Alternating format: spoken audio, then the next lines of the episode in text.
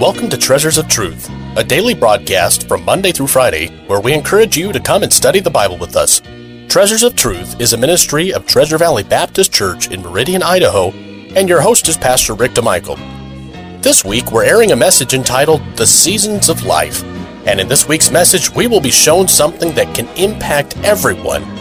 Because just as there are seasons that bring change to the weather, there are also seasons of life that bring about change that can sometimes be startling and unnerving. So join us today as the preacher opens the Word of God and reveals to us what the Bible has to say about the seasons of our lives. And we pray that today's message will be a blessing to you. If you would like to hear today's message again, or other messages by Pastor DeMichael, please stay tuned until the end of today's program for more information. And now your host, Pastor Rick DeMichael.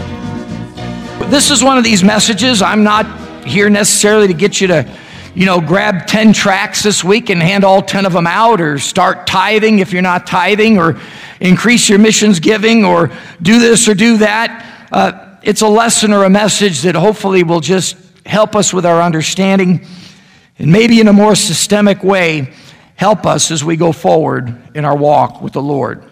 The first thing we should realize after looking at these scriptures here is that there needs to be an acceptance. Number one, there needs to be an acceptance that life is a journey and there are changing seasons. I think spring here in the valley is as beautiful as I've seen anywhere in the world. People talk about Hawaii and places like that. You know, if that does it for you, fine. It doesn't for me. I, I'm too claustrophobic to be cooped up on an island, to be honest with you. But uh, I love spring here in the valley. But you know what? It can't be spring forever, can it?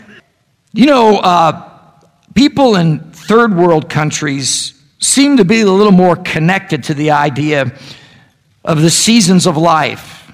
For instance, when it comes to death, when one of our loved ones dies, someone else takes care of it for us.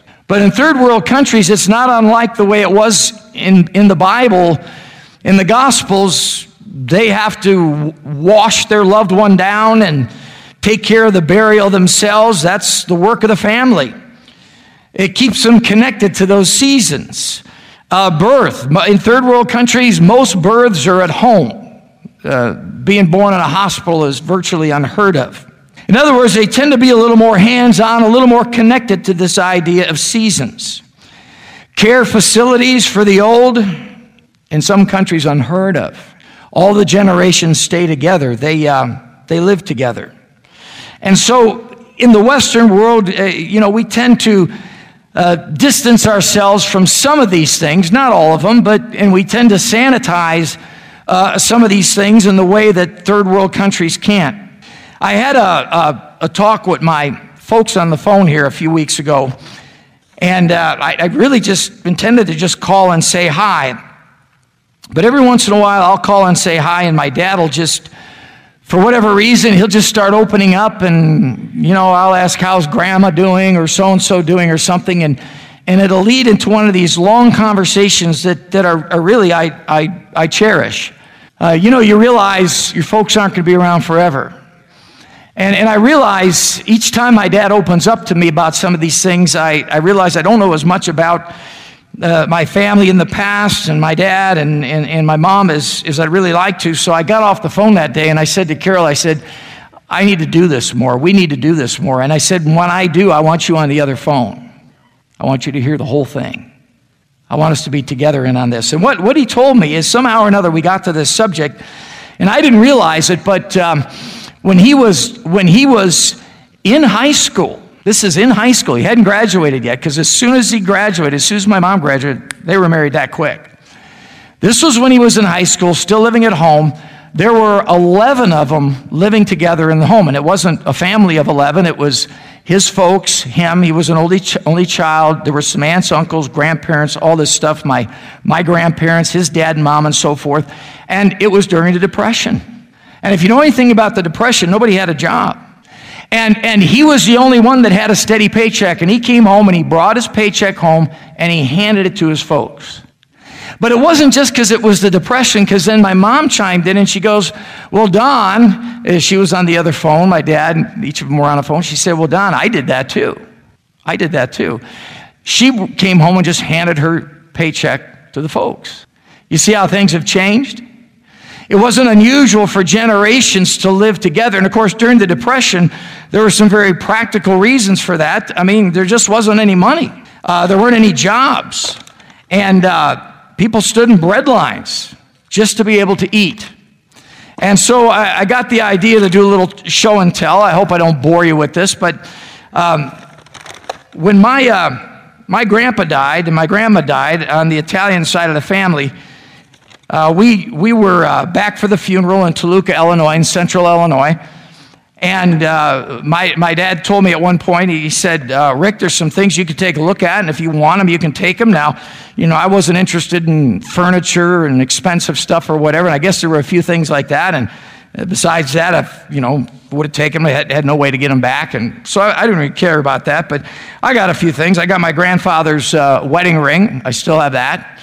Uh, his looks just like my dad's, mine looks just like my dad's, and you know it was some sort of a, a tradition that we didn't we didn't plan it that way. I guess I just saw that ring on my dad's hand all the time, and I told my wife that's the kind of want. So I took that ring and a few other little trinkets, but. Uh, you probably can't see this except for the first few rows, but this, uh, this is an ashtray. Now, look, I'm not promoting smoking, okay? Don't misunderstand. And this is a cigarette box. And you say, well, what was your grandfather doing? Well, he did anything he could. Uh, if someone said, I'll give you a buck to dig that ditch, if it took him all day to dig that ditch and he got a buck for it, he took it. How many of you have heard stories like that? How many of you maybe lived and sort of brushed up against that? Maybe you're old enough to remember. Sure.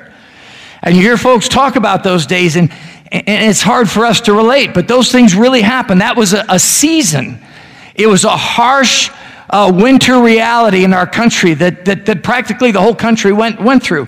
And uh, this, this is, uh, we, we, had, we had relatives. My, uh, my, my grandmother on the Italian side, she was a Derubis, 100% Italian. Uh, they lived in central Illinois and they were farm people. And so uh, my grandfather got a hold of these cow horns or steer horns, as the case may be. And he, he, he, he made them into ashtrays and sold them got a place right there. You can stick your cigarette right there. And like I said, someone tuning in halfway on this, on the, on the feed's going to wonder just what in the world that Baptist preacher's doing. Yeah, well, if that's not enough, here's a cigarette box and uh, plexiglass with little wood. And I guarantee you, this wasn't, this wasn't made in a fancy wood shop. This was made over the kitchen table.